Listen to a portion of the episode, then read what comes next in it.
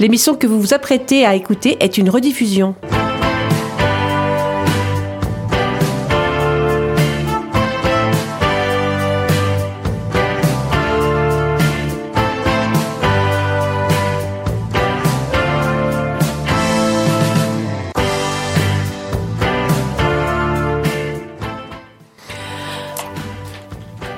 Bonsoir à vous tous, chers auditeurs de Radio Résonance et de Rencontres lusophones.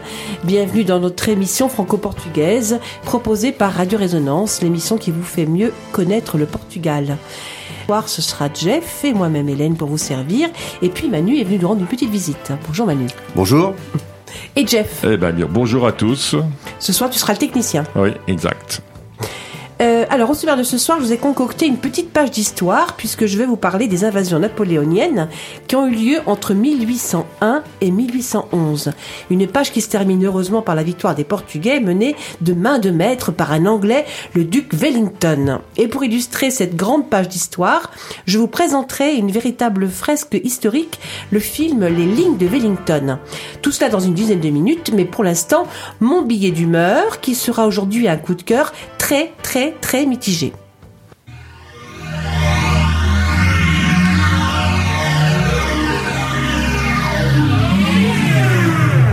Résonance 96.9.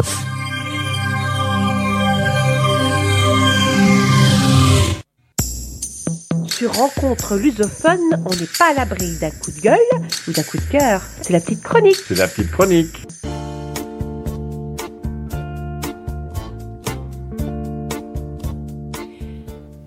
Cette semaine, j'ai lu une bonne nouvelle. D'ici 2024, les animaux sauvages seront interdits dans les cirques au Portugal. Évidemment, cette loi adoptée par le Parlement a été saluée par les associations de défense des animaux qui n'attendaient que ça. Alors une liste de 1100 animaux a ainsi été dressée et leur exploitation sera désormais interdite. Adieu lions, tigres, éléphants, chameaux, zèbres dans les cirques. Avec cette loi, Approuvé grâce aux voix des députés de gauche comme de droite, le Portugal rejoint ainsi la quarantaine de pays dans le monde, dont la moitié en Europe. À partir de maintenant, donc, les propriétaires des cirques vont donc disposer d'une période de transition de 6 ans, période pendant laquelle ils devront enregistrer les animaux sur une plateforme qui va être prochainement créée. Et pendant ce temps-là, le gouvernement, quant à lui, s'engage à organiser le placement de ces animaux dans des centres d'accueil au Portugal ou à l'étranger. Et ce n'est pas tout. La loi accompagnera également les professionnels du spectacle dans leur reconversion professionnelle. Bon, c'est bien. Jusque-là, on peut se féliciter d'avoir libéré un certain nombre d'animaux qui jusqu'ici étaient exploités dans les cirques et les spectacles.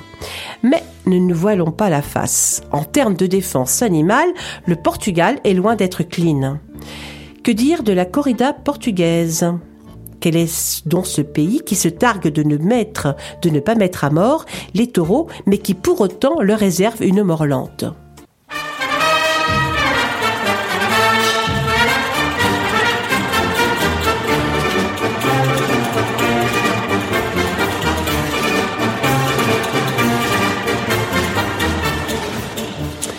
La corrida portugaise, l'hypocrisie en plus et la mort en douce. Depuis toujours au Portugal, on se vante que la corrida portugaise, appelée torada, serait une corrida bien plus civilisée que la corrida espagnole, puisqu'il n'y a pas de mise à mort du taureau. Foutaise. C'est un honteux mensonge et une escroquerie sanglante. Dans la corrida portugaise, pratiquée au Portugal et soit dit en passant également dans le sud de la France, la mise à mort en public est interdite. Oui, enfin, on se cache pour laisser mourir l'animal agonisant et ce n'est pas mieux. Alors soit, il n'y a pas de picador comme en Espagne, mais il y a la pose des farpes, des banderilles. Vous savez, ce, ce moment où le cavalier affronte le taureau dans le but de déclencher la charge de l'animal et de lui planter des banderilles dans le cou pour l'affaiblir, voire même pour l'immobiliser. C'est tout simplement atroce. Ses blessures le font saigner et souffrir. Alors il se déplace de plus en plus difficilement, mais son supplice est loin d'être terminé, non, car viennent ensuite les furcados, des toreros à pied, et dont le rôle est d'immobiliser le taureau en se présentant face à lui et devant lui. En gros, lorsque le taureau baisse la tête pour charger, un premier furcado le jette, se jette entre ses cornes et s'accroche à elle. Les autres s'élancent à leur tour et empoignent l'animal pour l'immobiliser. Et le dernier, enfin, s'accroche à sa queue. Un bien triste tableau. Et puis le taureau sort vivant de l'arène, certes, mais il est mis à mort hors de la vue du public. Dans le meilleur des cas, il est étourdi avec un pistolet électrique. Mais il peut également être achevé avec la pontille, c'est-à-dire avec des coups de poignard portés derrière la nuque. Et le pire, si pire il y a, c'est que si l'abattoir est fermé, deux options s'offrent alors à lui. Soit il, reste agonisant avec des banderilles plantées, soit on les lui enlève et on le laisse agoniser de la même façon. Évidemment, pas besoin d'anesthésiant pour lui retirer les harpons, non, pourquoi faire? Et quand je pense que souvent, on assiste aux corridas en famille. Non mais je me demande bien quel plaisir on peut ressentir à voir un être vivant torturé par des brutes machistes vêtus d'un costume ridicule.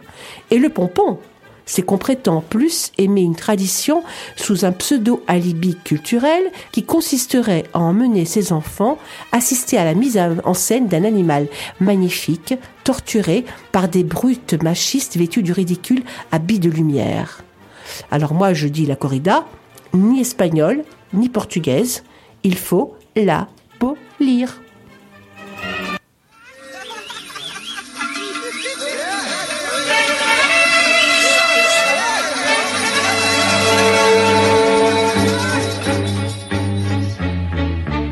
Importa sol ou sombra, camarotes ou barreiras, toreamos ombro a ombro as feras. Ninguém nos leva ao engano, toreamos mano a mano, só nos podem causar dano esperas. Entram risos, chocas e capotes e mantilhas pretas. Entram espadas, chifres e derrotes e alguns poetas Entram bravos, cravos e bichotes, porque tudo mais são tretas. Entram vacas depois dos forcados, que não pegam nada. São ombrados e olés dos nabos, que não pagam nada. E só ficam os peões de brega, cuja profissão não pega. Com bandarilhas de esperança, afugentamos a fera. Estamos na praça da primavera. Nós vamos pegar o mundo pelos cornos da desgraça e fazermos da tristeza graça. Entram velhas, doidas e turistas, entram excursões, entram benefícios e cronistas, entram aldrabões Entram marialvas e turistas, entram galifões de crista. Entram cavaleiros à garupa do seu heroísmo. Entra aquela música maluca do passo ao doblismo. Entra a aficionada e a caduca, mais o cenobismo e cismo. Entram empresários moralistas, entram frustrações, entram antiquários e fadistas e contradições. E entra muito dólar, muita gente que dá lucro aos milhões. E diz o inteligente que acabaram as canções. La la la la la la l'heure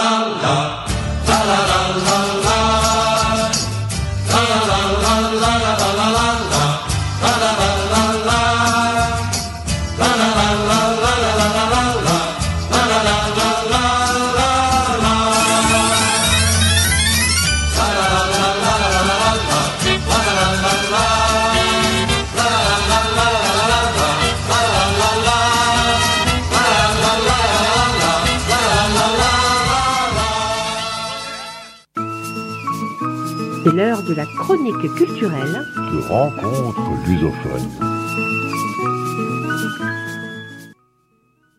En ce moment, Plusieurs villes portugaises commémorent à leur façon, avec expositions et débats, les invasions napoléoniennes qui ont eu lieu il y a peu de, un peu plus de deux siècles. Parce que oui, il y a deux siècles, Napoléon Bonaparte, avec ses grandes idées de conquête, a envahi le Portugal. Et des villes comme par exemple Castelbranco ou Tondela, pour ne citer qu'elles, ont beaucoup souffert de la présence des Français lors des invasions. Aujourd'hui encore, on garde en mémoire les effets dévastateurs des, invasions et on se souvient de la présence des Français comme d'une période très négative.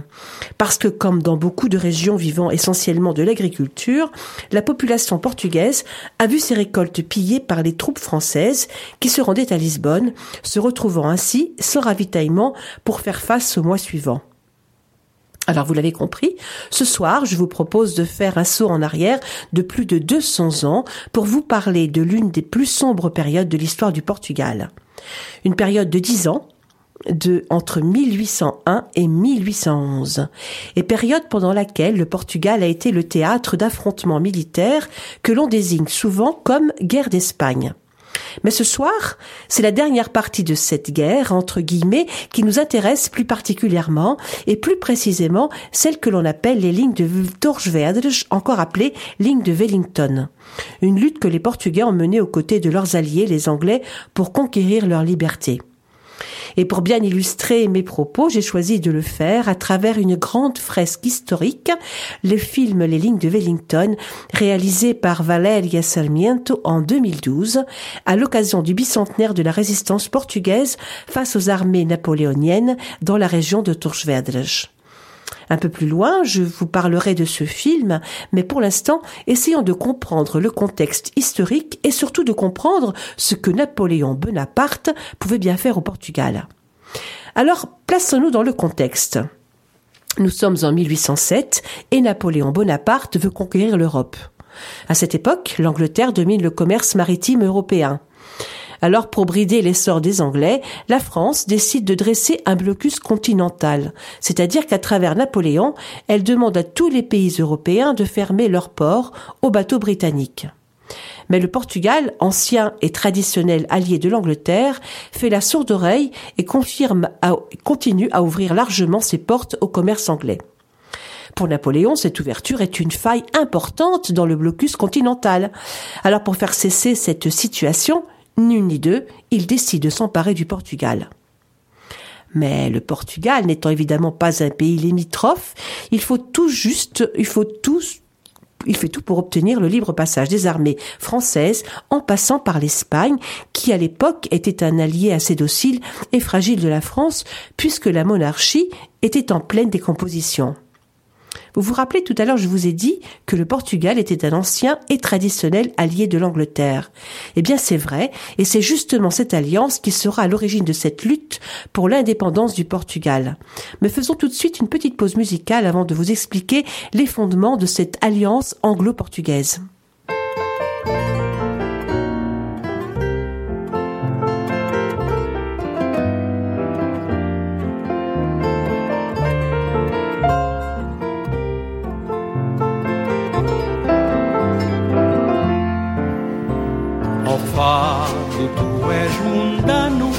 Anarco-republicano Mostra bem do que és capaz. Fica ao lado do bom primo Família que muito estimo. És catita, és bom rapaz. Deixa os talaças de fora Já chegou a nossa hora. Olha o povo revoltado. Lá vai, arrebenta a bomba. Chamuscada a croa tomba. A procissão vai no adro João Franco fez-se forte, enganou a própria morte no dia 1 de fevereiro. A espada o povo não cala, pois era para ele a bala daquele tiro certeiro. Despontou a nova aurora, João Franco vai-te embora, leva a desgraça contigo. Deixa a liberdade livre, dá-me tudo o que eu não tive, ouve bem o que eu te digo.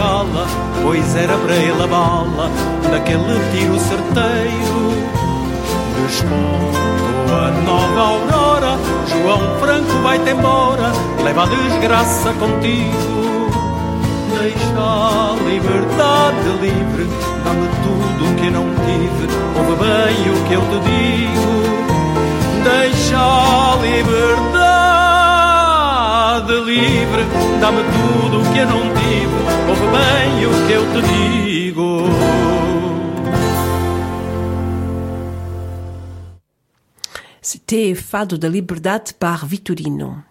Alors si vous prenez l'émission en cours de route, sachez que le thème central de cette chronique culturelle, ce sont les invasions napoléoniennes au Portugal.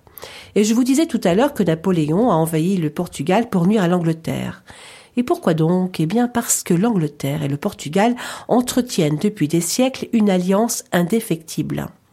Une alliance diplomatique et militaire complétée par une série de traités commerciaux et qui plonge ses racines dans le Moyen Âge. Cette alliance a débuté en 1373 avec le traité de Londres, puis a été mise en activité suite à la bataille d'Aljubarrot en 1385 pour être scellée par le traité de Windsor en 1386.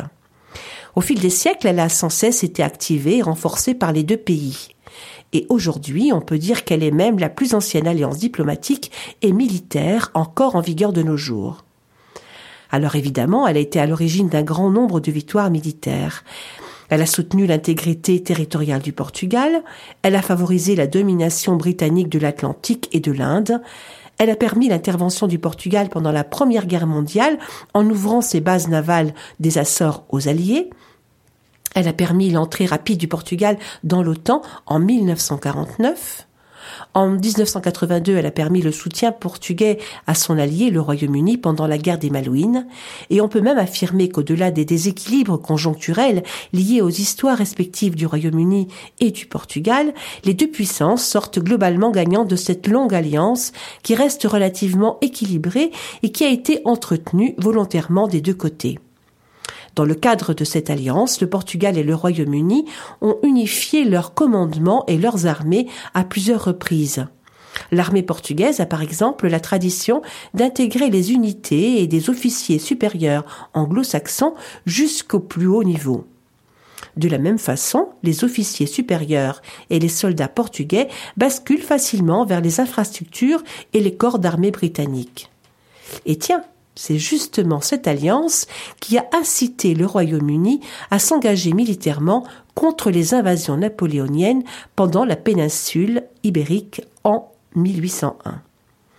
Voilà un peu ce que je pouvais vous dire au sujet de cette alliance anglo-portugaise, des données importantes qui, vous le verrez, vont nous permettre de mieux comprendre les enjeux dans les invasions, napoléoniennes.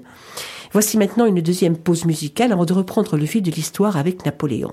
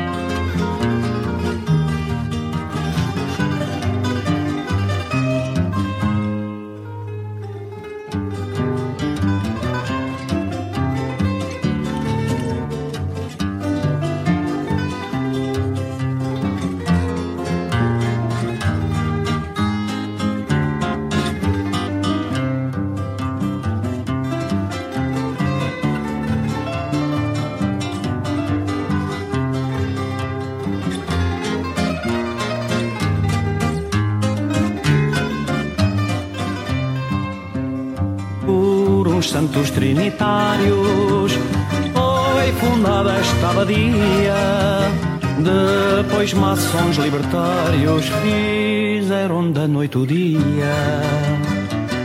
Um elétrico doente da amarelo sulfamidas avança com grandes dentes e propósitos suicidas pela calçada sebenta de gasolina barata, pneumático e arrebenta.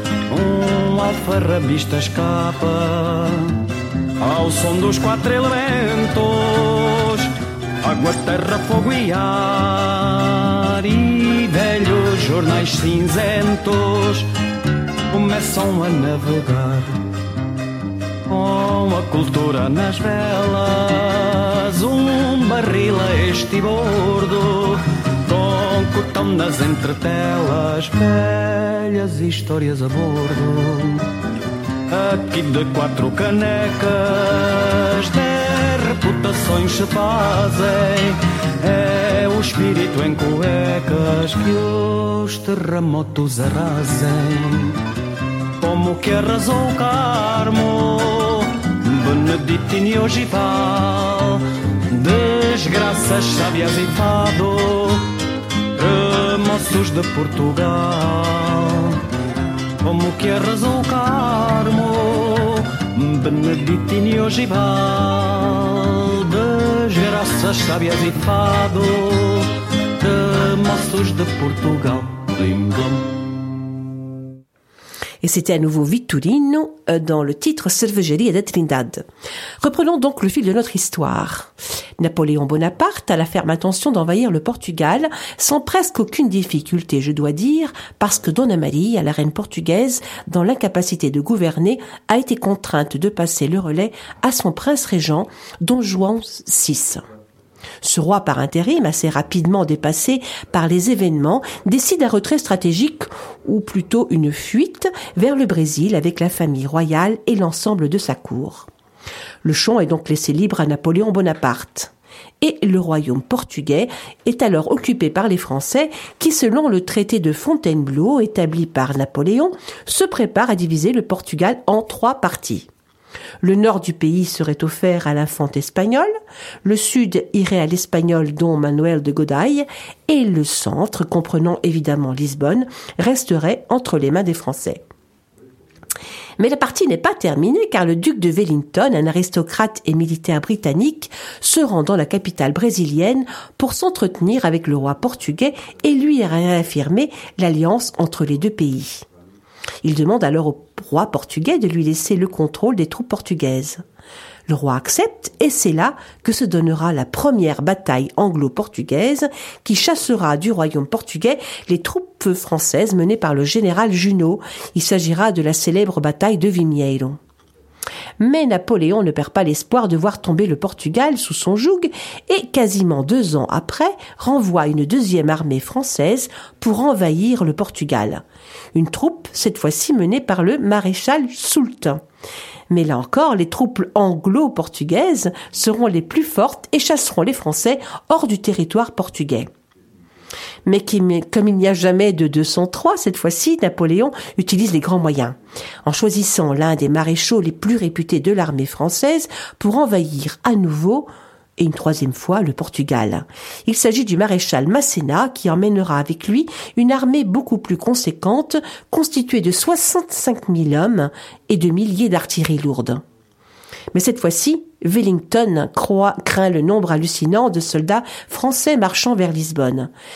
Mais sa crainte retombe assez rapidement lorsqu'un militaire et stratège portugais, le maréchal Costa, qui connaît parfaitement le territoire portugais, lui propose d'utiliser le relief de la région autour de Lisbonne, et plus précisément la région de Torres pour construire une ligne de défense qu'ils qualifieront d'infranchissable. L'idée étant d'utiliser et de mettre à profit les différents points de défense déjà existants et construits autrefois pour défendre le pays des invasions mauresques. Pendant plus d'un an, Wellington va donc mettre le peuple portugais à contribution pour travailler durement dans la construction de cette fameuse ligne de défense une ligne hors norme qui s'étendra sur plus de 80 km de longueur et qui sera constituée de 152 points de fortification garnis de 600 pièces d'artillerie. En parallèle, il fera brûler tous les champs cultivés autour des fortifications, une technique qu'on appelle la technique de la terre brûlée et qui, dans notre cas, aura pour finalité d'éliminer tout ce qui pourrait servir de nourriture à l'armée française. Wellington fait alors transférer la population à l'intérieur des fortifications. Malheureusement, il n'a pas pensé à tout, car ayant brûlé de nombreuses cultures pour nuire aux Français, il privera également le peuple portugais de nourriture, et nombreux seront ceux qui mourront de faim et tomberont malades. Puisqu'en toute logique, l'essentiel de la nourriture allant en priorité aux soldats portugais et britanniques. Et puis les troupes françaises finissent par finalement arriver devant les fortifications et les terres dévastées mais affamés et fatigués, et après trois longs jours de lutte, ils n'auront d'autre choix que de battre en retraite. Mais en laissant derrière eux des milliers de soldats français morts dans le champ de bataille.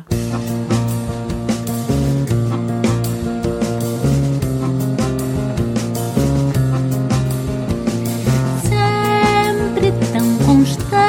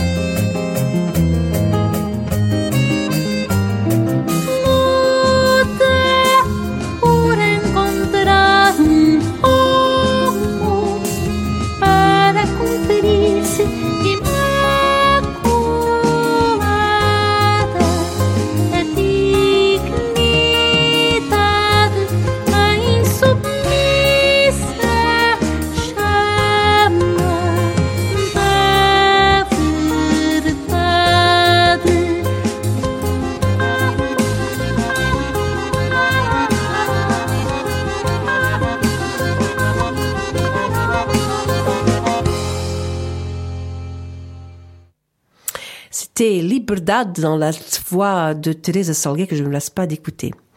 Pour illustrer mes propos, voici maintenant une brève présentation du film Les lignes de Wellington, réalisé par Valeria Sarmiento, dont je vous propose d'écouter le générique.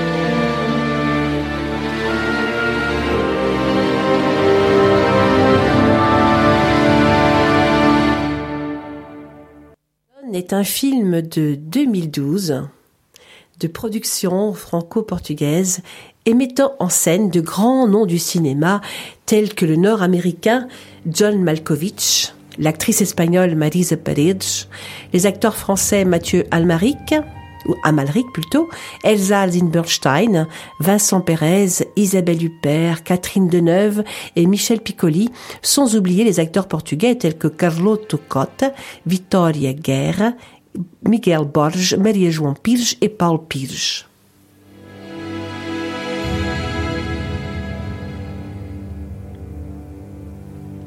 C'est à l'occasion du bicentenaire de la résistance portugaise face aux armées napoléoniennes dans la région de Torres que l'envie de faire un film sur le sujet a émergé dans l'esprit du producteur Paulo Branco.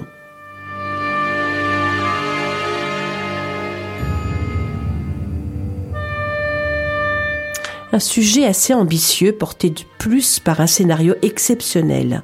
Les titres, le titre Les lignes de Wellington fait référence aux lignes de Tourgesvedre, les lignes de défense dont je vous ai parlé tout à l'heure, constituées de forts construits sur l'ordre du duc de Wellington pour arrêter l'avancée des troupes françaises du général Masséna et protéger Lisbonne en 1810.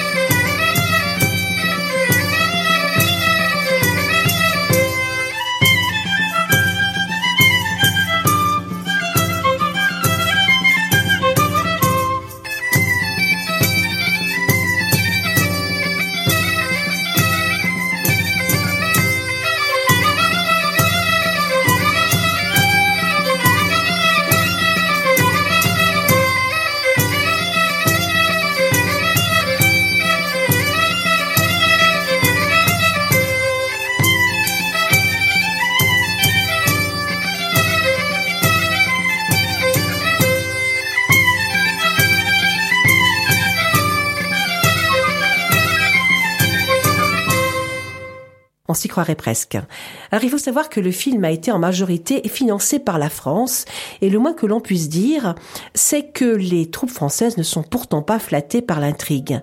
Surtout lorsque dans le film, on voit les soldats de Napoléon violer, voler et violenter le peuple portugais.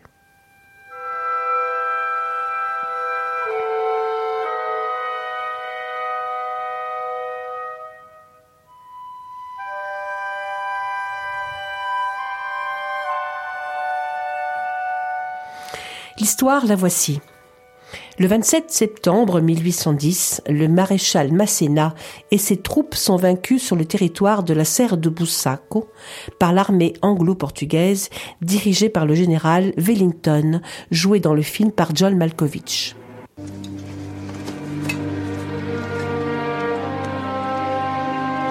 Sur les pentes de Bussaco, malgré les nombreux obstacles naturels qui favorisaient la défense du mont Alcoba, nos valeureux soldats du second corps parvinrent à atteindre le sommet au bout d'une heure d'efforts inouïs. Mais à peine arrivés, haletants, à la crête de la montagne, ils se retrouvèrent soudain face à face avec une ligne d'infanterie anglaise. Le maréchal Masséna commit une très grande faute en envoyant au combat le second corps avant que le sixième ne soit prêt à intervenir. Pour autant, Portugais et Britanniques sont contraints de battre en retraite face à l'ennemi en supériorité numérique. Wellington espère attirer l'ennemi à Torchvedrege, où il a fait bâtir des lignes de fortification infranchissables. Cette stratégie, couplée à une opération de terre brûlée, plonge les populations civiles dans l'exode et prive les Français de toute possibilité d'approvisionnement local. Nos troupes sont entrées à Coimbra le 1er octobre. Les malheureux habitants de cette grande et belle cité de 120 000 âmes avaient été prévenus de l'arrivée de l'ennemi et reçurent l'ordre d'abandonner leur foyer. Gênée dans sa progression par la masse énorme des fugitifs, l'armée de Wellington se retira en direction de Kondeisha et Pombal. Au lieu de tirer parti de la situation et de poursuivre l'ennemi, le général Masséna décida, à notre grand étonnement, de rester à Coimbra sous le prétexte de réorganiser les troupes et soigner les blessés. Soldats et civils, hommes et femmes et enfants, jeunes et vieux, tous subissent au quotidien les déchirements de la guerre et s'engagent dans de longues pérégrinations à travers collines et vallées entre les villages en ruine, les forêts carbonisées et les cultures dévastées.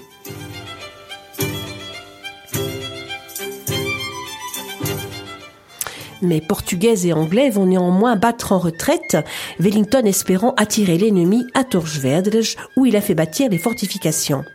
Les Français se heurteront donc à cette ligne défensive et ne parviendront jamais à atteindre Lisbonne.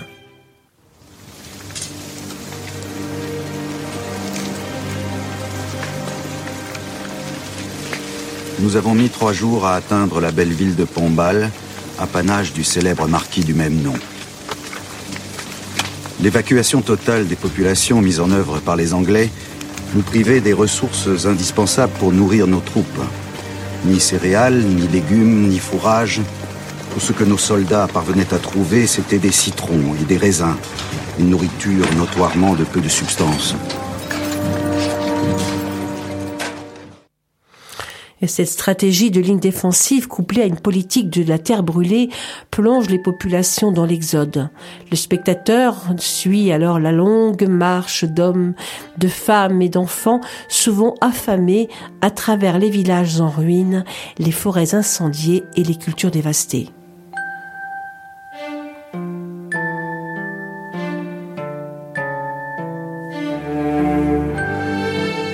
Voici un dialogue que je voudrais vous faire écouter, même s'il est en portugais, où deux officiers expliquent la technique de la ligne de défense et la technique de la terre brûlée. On les écoute. Aqui é o Tejo. Aqui é o mar. Aqui é Lisboa. E aqui é Torres Vedras. Esta é a primeira linha de torres. A decisiva. 20 léguas de fortificações. 150 redutos. 600 peças de artilharia. Não deixaram nem o cu de uma agulha para os franceses passarem. E se passarem? Não passam. Não podem passar. Mas se passarem, ainda há duas linhas antes de Lisboa. Não sei bem aonde, não as vi. A última fica para os lados de Sintra, acho eu. Aqui. Mas não onde passar. Só atravessando o Tejo. E é impossível, é largo como o mar. E o mar é dos ingleses. Não podem passar. Persécuté par les Français et déjà en proie à des intempéries, la masse des fuyards portugais poursuit son exil pour sauver sa peau avec la volonté farouche de résister à l'envahisseur et de le chasser de son pays. Certains profitant de ce désarroi général pour laisser libre cours à leurs instincts les plus primaires.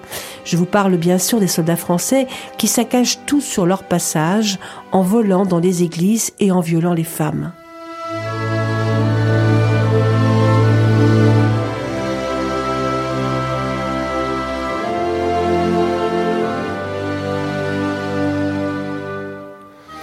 Mais le tourbillon de l'histoire précipite alors les destinées individuelles et romanesques de nombreux personnages, tels que le jeune lieutenant idéaliste Tenente Pedro de Alencar, la pétillante anglaise Clarissa Warren, le revendeur ambulant peu scrupuleux Manuel Peñabranca, le vindicatif sergent, tous ayant des rôles parallèles dans cette intrigue historique. Ce film, comme je vous l'ai dit tout à l'heure, est servi par de nombreuses vedettes. Certaines ne faisant d'ailleurs qu'une brève apparition, comme Catherine Deneuve, Isabelle Huppert ou Michel Piccoli. Les voici maintenant tous les trois dans un dialogue entre un officier et français hébergé par un riche propriétaire suisse et sa famille. Pour héberger le maréchal et sa suite, nous avons heureusement trouvé intacte la magnifique résidence d'un homme d'affaires suisse. Ami des Français, celui-ci a sacrifié la dernière pintade de son poulailler pour le souper du maréchal. J'ai j'ai bien connu votre Voltaire, vous savez. Non, connu. C'est un bien grand mot, mon pauvre Léopold. Ce serait plus juste de dire entrevue. Enfin, sou- sou- souvenez-vous, ma chère Affanet, Oui, Ferney, vous vous souvenez Et encore de très loin. Quoi, à peine quelques mètres. Oh oui, guère davantage. Et de dos. Encore un coup de vin, monsieur le maréchal? Il ne vient malheureusement pas de Bourgogne. On me dit qu'il est un peu râpeux. Moi-même, je n'en bois guère.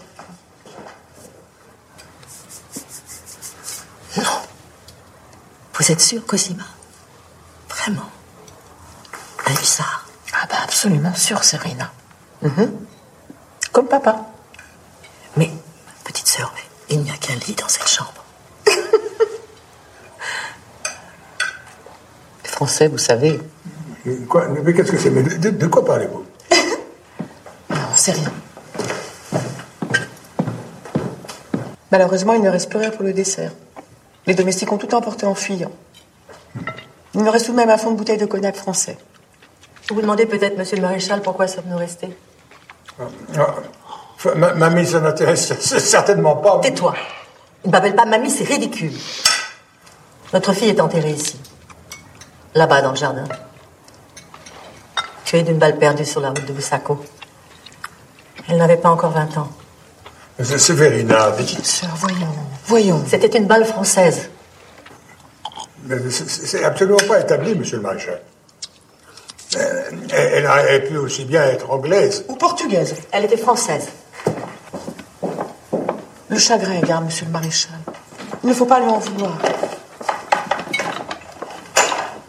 Un, peuple très curieux, les Portugais. C'est un peuple mélancolique. Ils appellent, ça saudade. C'est la mélancolie des choses qui n'ont pas eu lieu, mais qui auraient pu avoir lieu. Pas dans, les- d'une façon très longue, dans des conversations, avant de reprendre le cours comme, si de rien n'était. Chez eux, la froideur n'est qu'une forme de, de chaleur inversée. C'est dommage qu'ils soient tous partis. Enfin, ils finiront bien par revenir, sans doute. Ouais, c'était le dialogue, un long dialogue de Michel Piccoli. Alors tous les, tout, tout le monde converge vers les lignes de Tourge-Verde, où la bataille finale décidera du sort de chacun.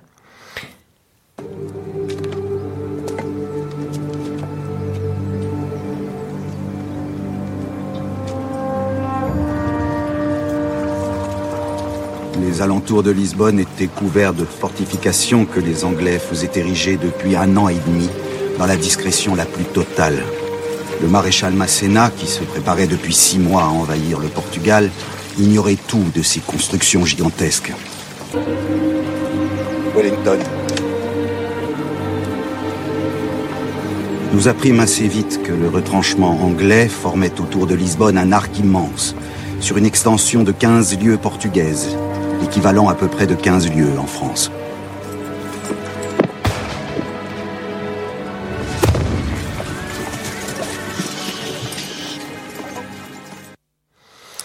Le film a été tourné exclusivement au Portugal dans les villes de Lisbonne, Torres-Vedras, Gouveia et Óbidos, principalement dans la région ouest du pays, dans un cadre unique qui conjoint l'image du film à la musique. Et ce qui est frappant dans ce long métrage, qui est pourtant un film de guerre, c'est que le focus a été mis beaucoup plus sur l'exode massif des populations que sur les scènes de bataille. De plus, on est facilement happé par le nombre important de figurants et c'est là, je trouve, toute la force du film. Voici pour terminer le générique de fin.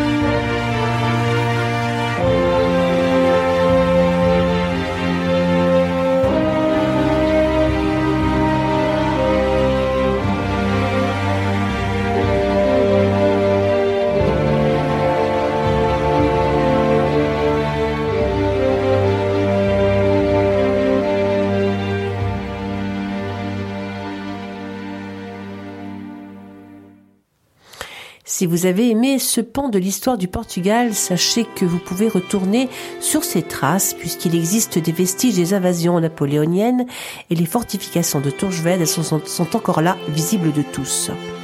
Vous avez bien compris que cette région de Torresvedras a joué un rôle fondamental dans les lignes de défense de la ville de Lisbonne contre les troupes françaises de Napoléon qui avançaient pour prendre d'assaut la capitale. Construite en 1809, comme nous raconte le film, dans le plus grand secret par le premier duc de Wellington, qui commandait les troupes anglaises dont le Portugal était allié, elles sont considérées comme étant l'un des meilleurs systèmes de défense effectifs en Europe. Leur objectif consistait en la construction de tout un ensemble de fortifications capables d'occuper les points les plus stratégiques au nord de Lisbonne, tout en profitant des caractéristiques topographiques de la région, et ce, au long de six municipalités, Arruda dos Vinhos, Lourdes, Mafra, Sobral do Montagraço, Vila Franca de Xira et Torres Vedras.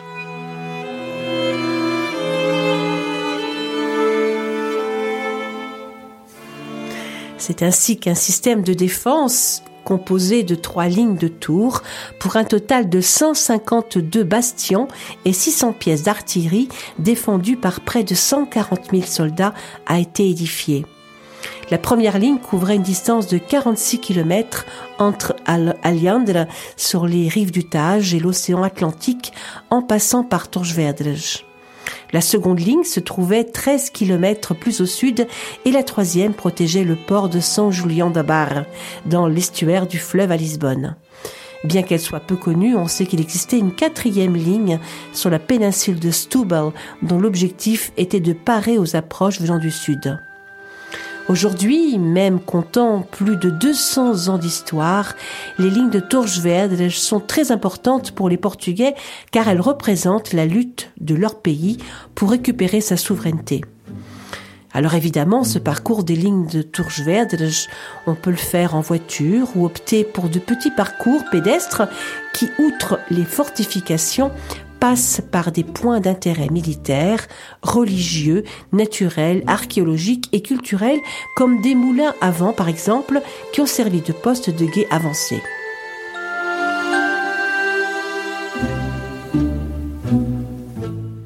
Le musée municipal de Tourgesverde mérite quant à lui tout aussi une petite visite si vous voulez découvrir les armes et les uniformes de l'époque.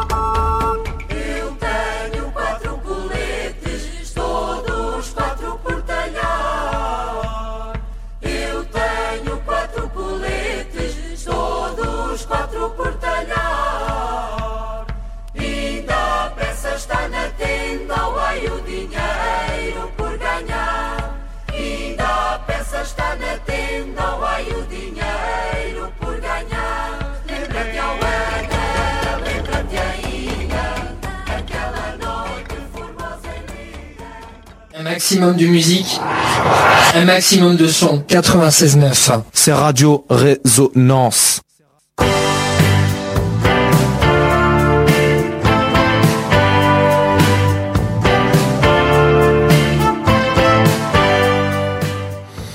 Et rencontre lusophone, c'est fini pour aujourd'hui, mais je dois dire qu'après deux semaines sans être ici, ça nous manquait un petit peu. Merci Jeff, merci Manu. On- bon week-end à vous tous. On revient évidemment samedi prochain à la même heure, à 18h. Je vous souhaite à tous une très très belle soirée à l'écoute de Radio Résonance. Je vous embrasse. Et oui, c'est ainsi que se termine notre émission. Mais vous savez que vous pouvez la réécouter demain soir sur cette même antenne à 20h30. Sinon, bah, il y a le podcast écoutable à l'infini. Soit à partir de la page de Radio Résonance, soit en cliquant sur le lien que vous retrouverez dans quelques minutes sur la page Facebook de Rencontre lusophone au pluriel. Je vous souhaite à tous un excellent week-end et un agréable été. Boas férias et até mais!